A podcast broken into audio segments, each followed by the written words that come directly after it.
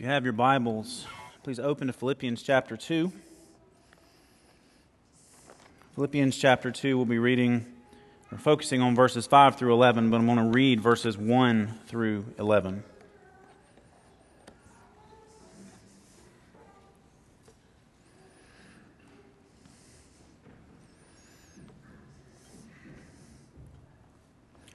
Philippians chapter 2, beginning in verse 1.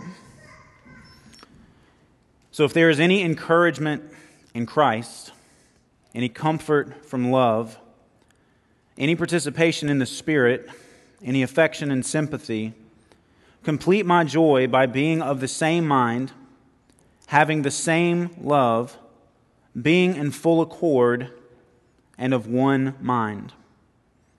Do nothing from selfish ambition or conceit, but in humility count others more significant than yourselves. Let each of you look not only to his own interests, but also to the interests of others. Have this mind among yourselves, which is yours in Christ Jesus, who, though he was in the form of God, did not count equality with God a thing to be grasped, but emptied himself by taking the form of a servant, being born in the likeness of men. And being found in human form, he humbled himself by becoming obedient to the point of death, even death on a cross. Therefore, God has highly exalted him and bestowed on him the name that is above every name, so that at the name of Jesus every knee should bow in heaven and on earth and under the earth, and every tongue confess that Jesus Christ is Lord to the glory of God the Father. Let's pray. Father, what a text for us to consider for these few moments today. God, a text that exalts our Savior and His work and His worthiness in such a powerful and special way. And Father, we just come uh, as a people who are needy. We need the help of your Holy Spirit to hear your word rightly today. God, we pray that our hearts would be good soil and that your word would come in and bear fruit, lasting fruit. God, we confess that we cannot change ourselves even slightly without the help of the Holy Spirit. So we pray for the work of the Holy Spirit in our midst today. And we pray that as we consider this text and all that it has to say for us, that as this text seeks to glorify our Savior, God, may our hearts and our response bring glory to Christ and to you, our Heavenly Father. Father, we come with open hands, seeking to receive what only you can give. So be our help in these few moments. Please protect us from the evil one and help us have a focus on you and on your word. And we ask this in Jesus' name. Amen. You know, it is amazing in God's providence the timing of a sermon text. You know, when we planned, or should say, Mark, you know, we, we talked about it, and Philippians was where we wanted to go. We had no idea that today of all days we'd be preaching on this particular passage. And God knows our need, if you think about it. He knows our need, and He knows it better than any of us ever will. He knew that we would need this passage on this, this particular passage on this particular day, and He knew it from before the creation of the world. Not only did he know it, he planned for us to study this passage, this text today. Why? Because God loves us. Because God is more zealous for our joy than we are. Because God is more zealous for our holiness than we are. God is more zealous for our Christ likeness than we are and God is more zealous for our conformity to Christ, and especially he is more zealous for our unity as a church than we are.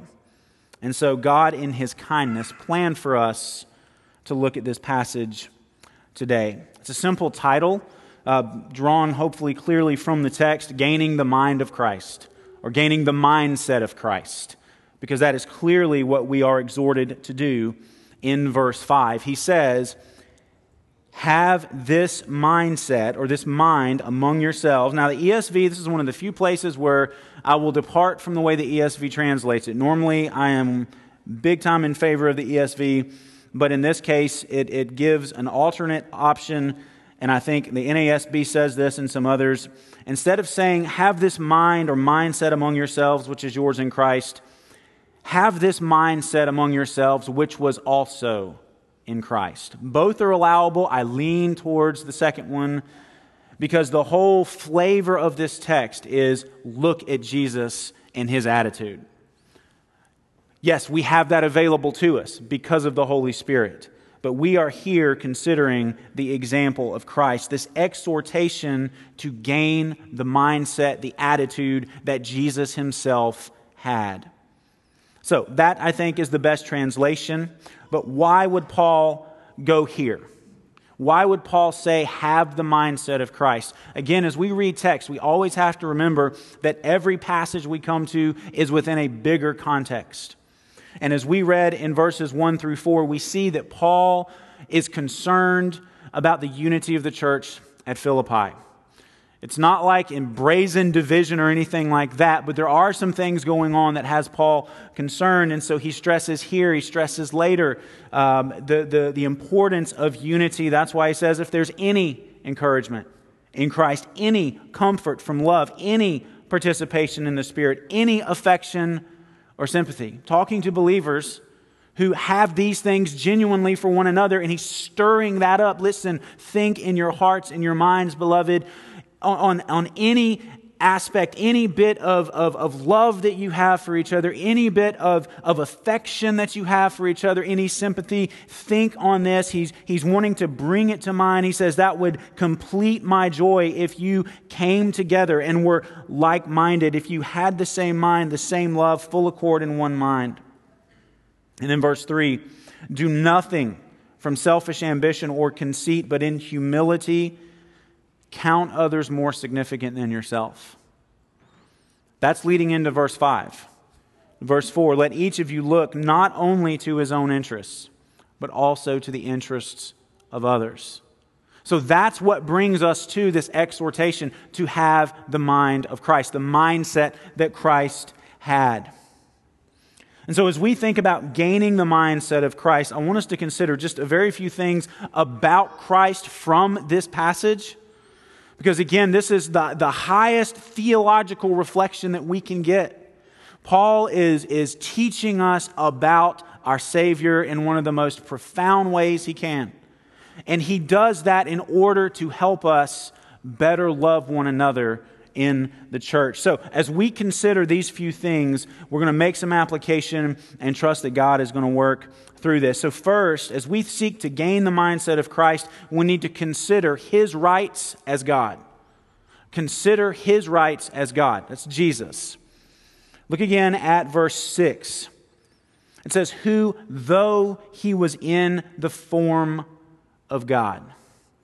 Now, there's been some debate amongst some trying to say, well, that's teaching us that Jesus is just similar to God, but he's not exactly God. And when you look at how this word form is used here and then in verse 7, you, you cannot see it as indicating that Jesus is somehow other than God or less than God. It's saying he, he was, he was, he is God. He existed in the form of God. If you want to know what God's like, you'd look at Jesus. That's the point of what he's saying. So we could say that he is very God of very God, drawing from some of the old creeds and confessions. He is in very nature God. And so when we think about the fact that Jesus is God and we're to consider his rights as God, let's think about what does it mean for him to be God? And there's a whole lot we could say on this. So I'm not going to attempt to exhaust the possibilities here, but here's just a few thoughts. When we think, especially because he's saying he's in the form of God, so that when you see Jesus, you see God, you see the fullness of God, here's several things. One, it means for Christ to be God that he displays the fullness of God in every way. He displays the fullness of God in every way. Listen to Colossians 1:15. It says he is the image of the invisible God. He is the image of the invisible God. Hebrews chapter 1 verse 3. He is the radiance of the glory of God and the exact imprint of his nature. And that's why I say he displays in himself the fullness of God in every way. You can't get a better understanding of who God is than by seeing God in Jesus because he is God. Not only does he display the fullness of God in every way, he contains the fullness of God in every way. Just in case someone was, well, okay, externally he might can put on a good show, but what about at the essence of who he is? Colossians 1:19 clearly says that in him all the fullness of God was pleased to dwell. So in every conceivable way, this Jesus that we're considering is truly and fully God. Not only does he display and contain the fullness of God, we can go further than that. Scripture is clear that he is co creator with the Father, sharing in all of God's creating work. John chapter 1, verses 1 through 3 says, In the beginning was the Word, and the Word was with God, and the Word was God. He was in the beginning with God. All things were made through Him, and without Him was not anything made that was made. That's a comprehensive statement there. Everything that has been made was made through Jesus. So there's nothing that has been created that is outside of Him. Share that with the Jehovah's Witness that you might have come to your door or the Mormon missionaries because they don't understand that Jesus was before creation. And a text like this clearly shows that before there was anything, He was there. And only God existed before creation. Colossians 1:16 says it the same, similar.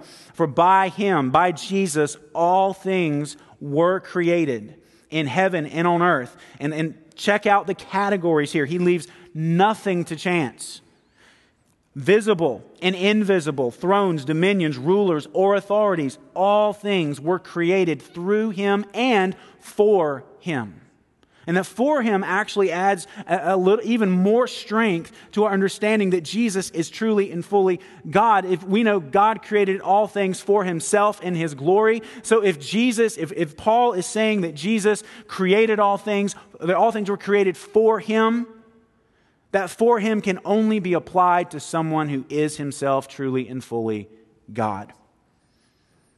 Hebrews chapter 1, verses 10 through 12, quoting Psalm 102 a psalm that's addressed exclusively to Yahweh, the one true God.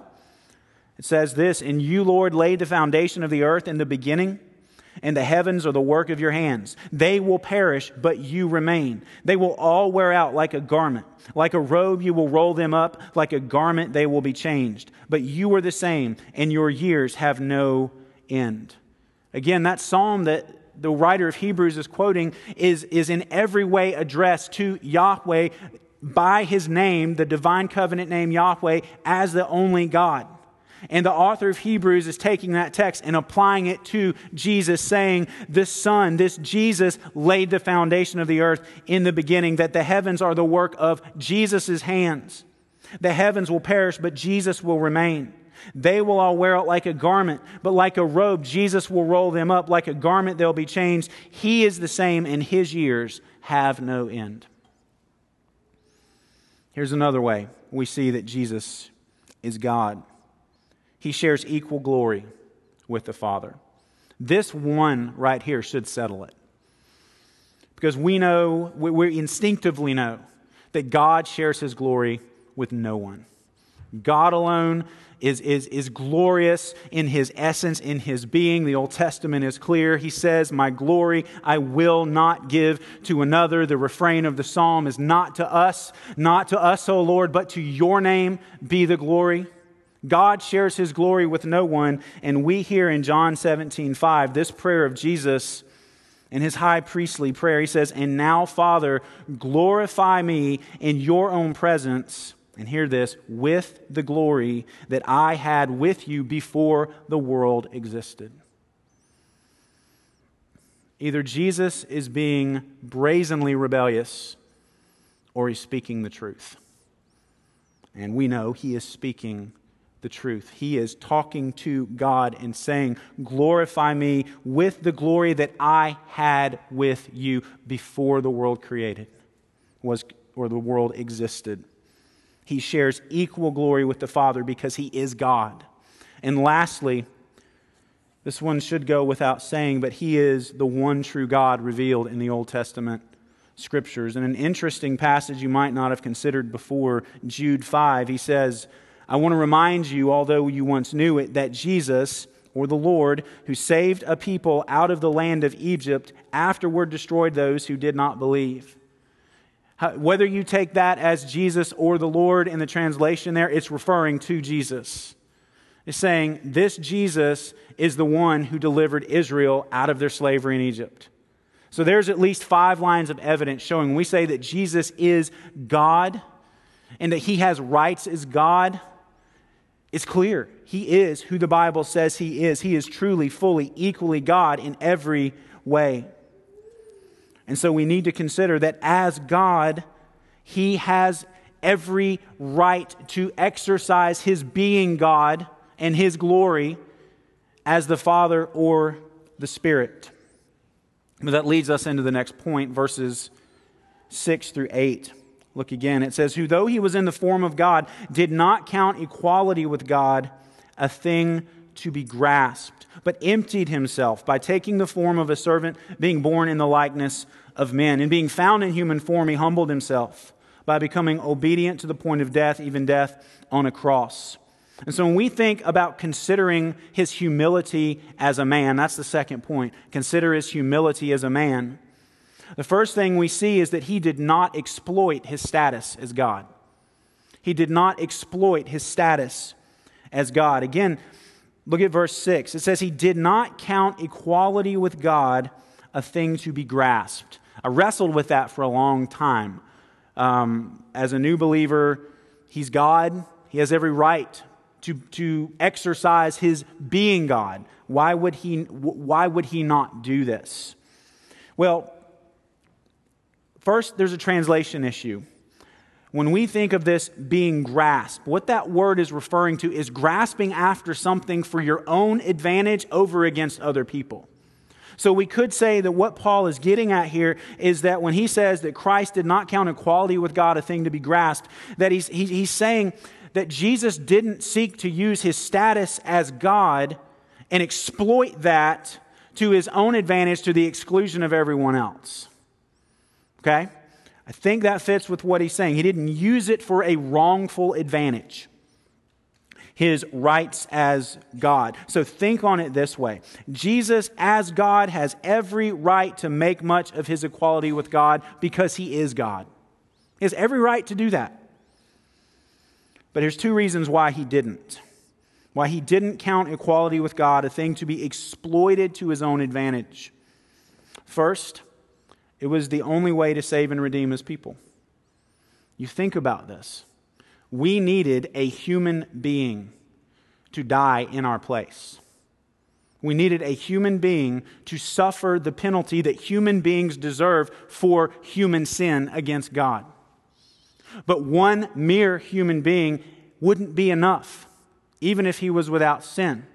We need a human being who is also truly God at the same time, uniting divinity and manhood in one person without any confusion, without any joining in a weird way together. He was truly God and truly man. He was not schizophrenic, he was not confused, but he was both God and man at the same time, 100% each.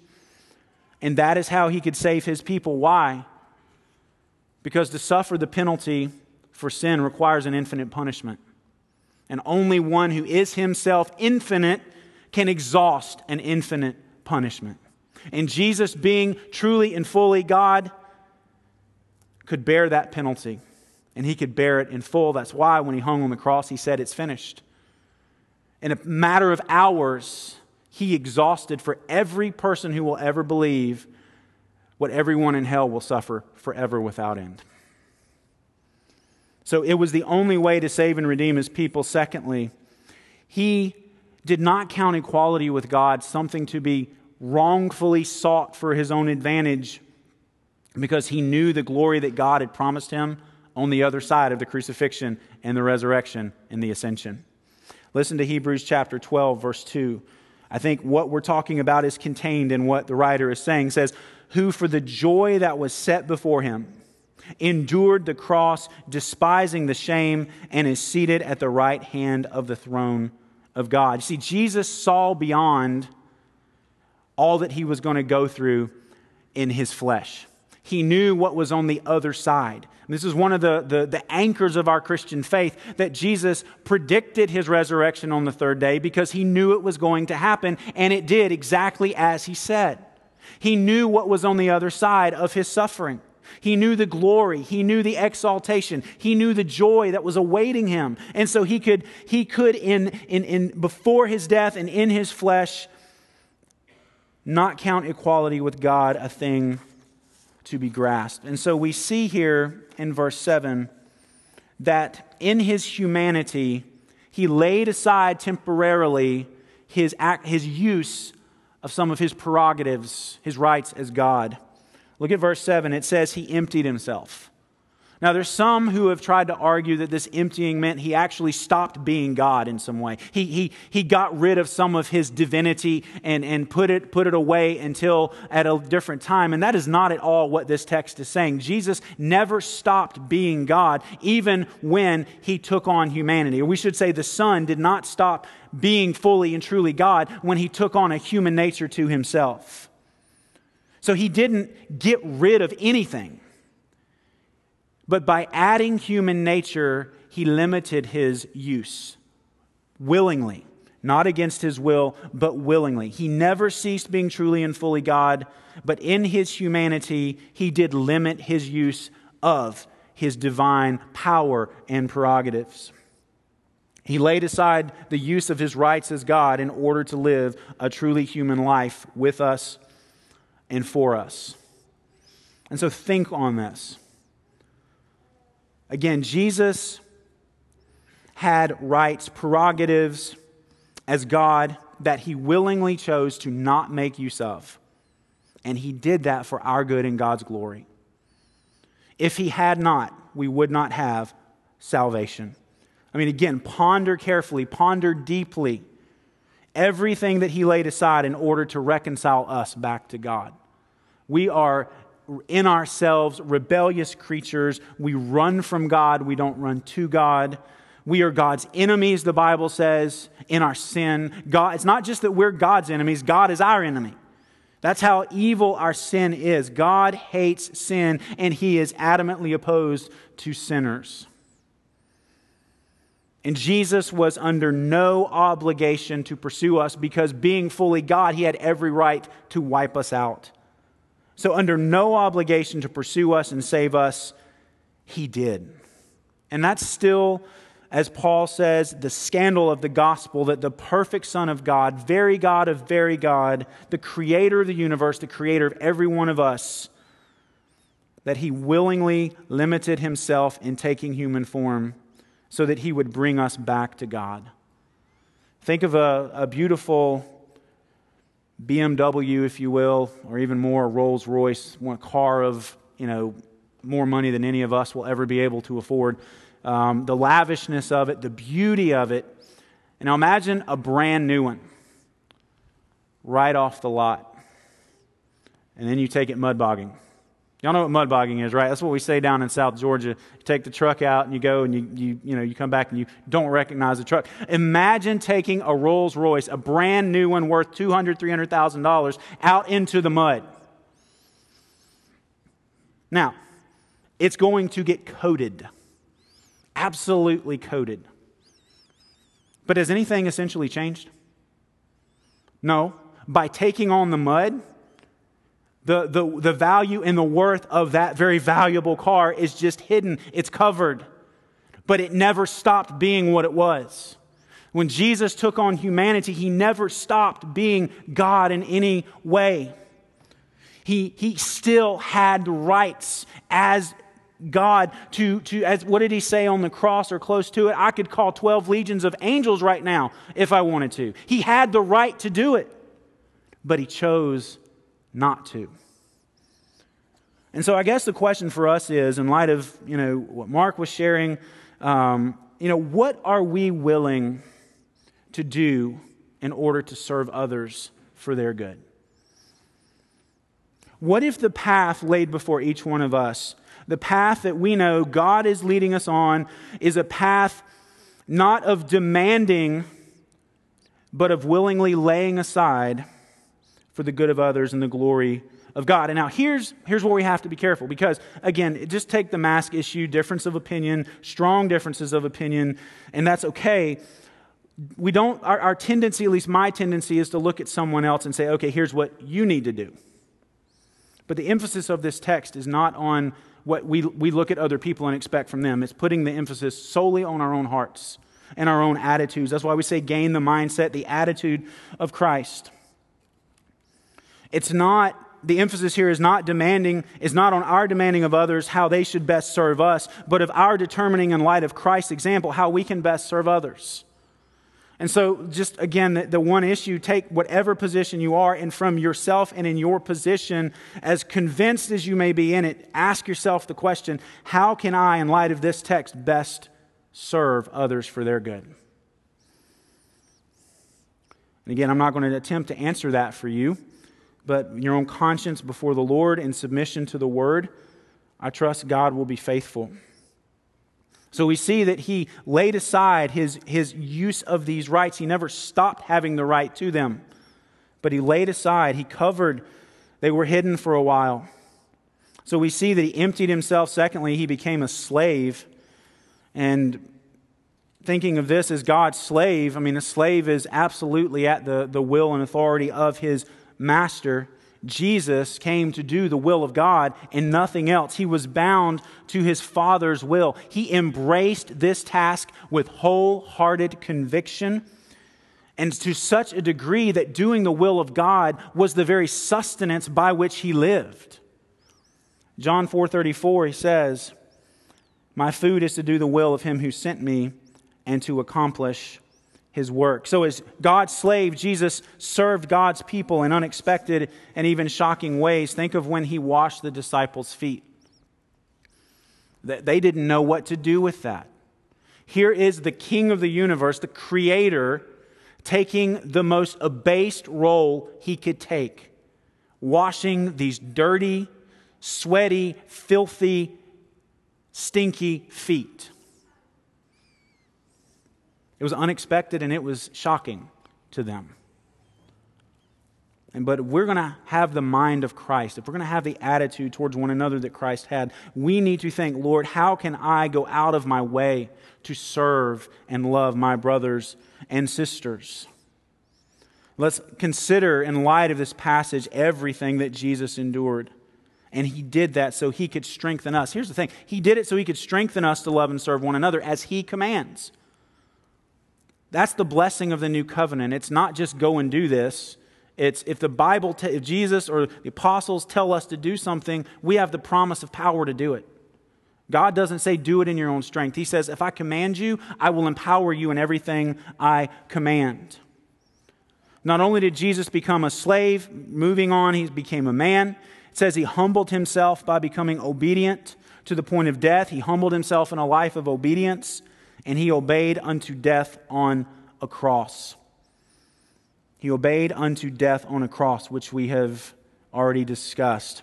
Let's lastly consider his exaltation as Lord, verses 9 through 11. Therefore, God has highly exalted him and bestowed on him the name that is above every name so that at the name of Jesus every knee should bow in heaven and on earth and under the earth, and every tongue confess that Jesus Christ is Lord to the glory of God the Father. Why is Jesus highly exalted? It's a good question to ask. The text answers it for us. He's highly exalted because of his obedience. He is highly exalted because of his obedience. It's the reward for his humility. Humility that was expressed in absolute and unflinching obedience to God, even unto the cruelest of deaths. He is worthy of all praise because he is Yahweh, the only true God. Follow the flow here. God has highly exalted him and bestowed on him the name that is above every name. What is that name? Because he's, he's exalted him up because Christ obeyed. How does, he, how does he show that exaltation? What is it expressed in? It's expressed in giving Jesus a name that's above every other name. And we might be confused when we look at verse 10 so that at the name of Jesus every knee should bow. Is he talking about specifically the name Jesus? Or is that name tied to Jesus but is not the name Jesus? If you're following. Because there was a, Jesus was a common name. It's the equivalent of Joshua. It was a common name. So there's in that sense there's nothing special about the name of Jesus. Because it was a common name that people had. Hold your place here.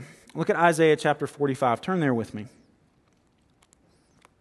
Isaiah chapter 45.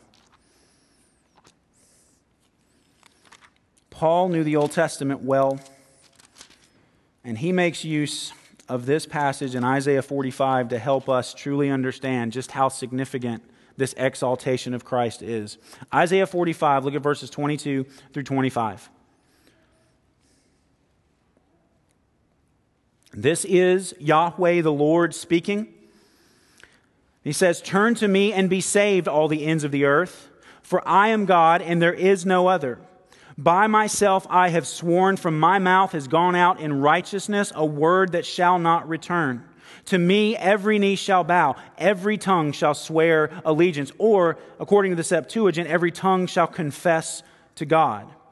Only in Yahweh it shall be said of me, are righteousness and strength. To him shall come and be ashamed all who were incensed against him. In Yahweh all the offspring of Israel shall be justified and shall glory. Now it's clear from that text that there is salvation to be had only in the one true God, the God of Israel who's revealed himself to be called Yahweh. And a day is coming, he says, when all humanity is going to stand before him and give an account. Every person will stand before him, bow the knee, and make a confession that he is God and he is God alone. Philippians chapter 2 is drawing from this text, but applying it in a very, very powerful way. So if you want to flip back to Philippians, let's see what Paul does here. Again, Isaiah. To me, every knee shall bow, every tongue shall confess to God, quoting from the Greek Septuagint there. And what does Paul say? At the name of Jesus, every knee should bow in heaven and on earth and under the earth, and every tongue confess that Jesus Christ is Lord. And we've got the name that is above every name. What is the name that has been bestowed on this God man, Jesus? I believe is referring to the name Yahweh. Jesus is Lord is one of the most powerful confessions in all the New Testament of the deity of Jesus Christ. That he is, as we've said, very God of very God.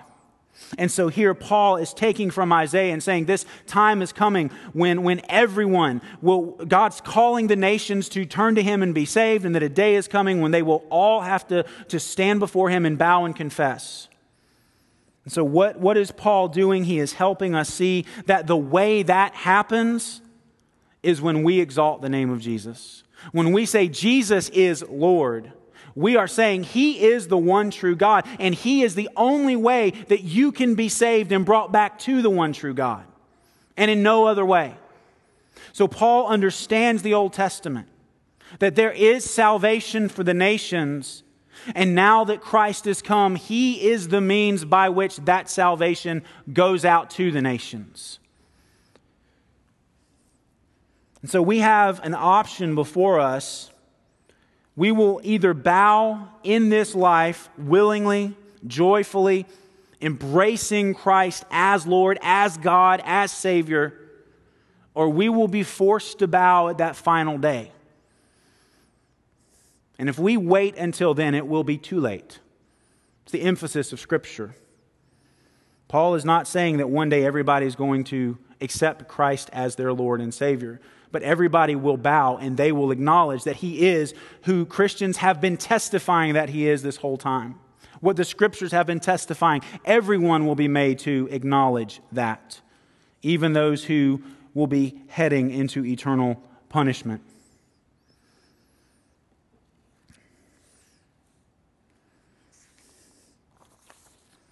His exaltation, lastly, his exaltation glorifies the Father. Says all of this will happen. This glorifying of Jesus, this making much of Jesus, this exaltation of Jesus to where the whole world bows to him, it'll be to the glory of the Father. It'll be to the glory of the Father. And we know again that all that God does, He does for the exaltation of His own glory. And when Jesus is confessed as Lord, the Father is supremely glorified. God is glorified on this earth when sinners bow their knees and confess Jesus as Lord. And again, on that final day, the Father will be glorified when Jesus stands as righteous judge over everyone.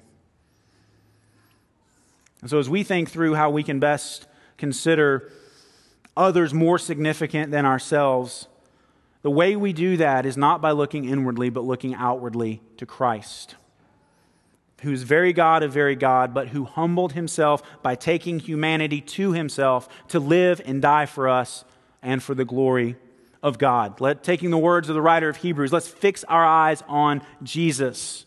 And let us together as a church, together strive to love and serve one another, to consider one another as more significant than ourselves, to look not only to our own interests, but also to the interests of others that is exactly what Jesus did. And in the power of the Holy Spirit, in the certainty of His promise of grace, we must daily strive to do likewise. Let's pray. Father in heaven, what a text you have given us to consider. It is powerful in so many ways. God, we realize that we are not adequate to the task of showing love to one another. We need your help. And it is the very thing we need is what you delight to give. You gave the Holy Spirit to your church to empower us and strengthen us and guide us and help us to do all that you have commanded us to do. Lord, we live in a weird time, in a very weird time, but we know that you are in absolute sovereign control over it. And Father, we just pray that your church here at North Avenue, that we would glorify your name. God, even while at times there may be differences of opinion on things, Lord, we remain united in the gospel, in this hope, in this Jesus. And so help us, Lord, to love and serve one another as you would have us do. Lord, may the love that we have for one another be a witness to the world around us that they would see the love that we have from one, for one another, and that they would be drawn to that, drawn to it, inquisitive about it, that we might be able to share the hope that we have in the Lord Jesus. And we pray this in Jesus' name. Amen. As you know, we're going to celebrate the Lord's Supper. Um, and so I guess as we do this, Ian will, will play, and are we going to that now?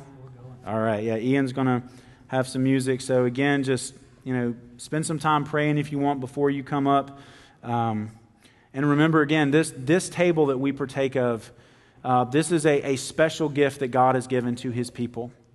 Um, if you are not a believer here today, um, you know, don't partake of this. This there's nothing magical about the Lord's Supper. There's nothing mystical about it in terms of it conveying salvation in any way. This is a celebration. It's a time of remembrance, a time of celebration. Paul said in 1 Corinthians chapter 11,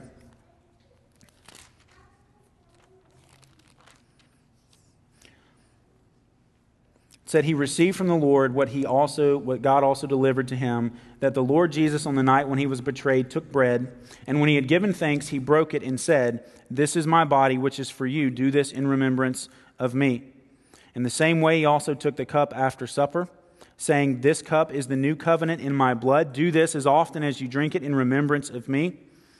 In verse 26, For as often as you eat this bread and drink the cup, you proclaim the Lord's death until he comes. So we partake of this, not just remembering the work that he did to bring our salvation, but anticipating the day when he comes back to bring us to be with him forever. This is a, a but a foretaste of the joy and the hope that we will have and the, the, the, the happiness and the life that we will experience in the presence of Jesus. So as we go before this, you know, examine your heart. Um, is there sin in your life that you are just refusing to deal with? You know, take now to confess that sin. Um, let's spend some time in prayer and then come and partake as the Lord leads.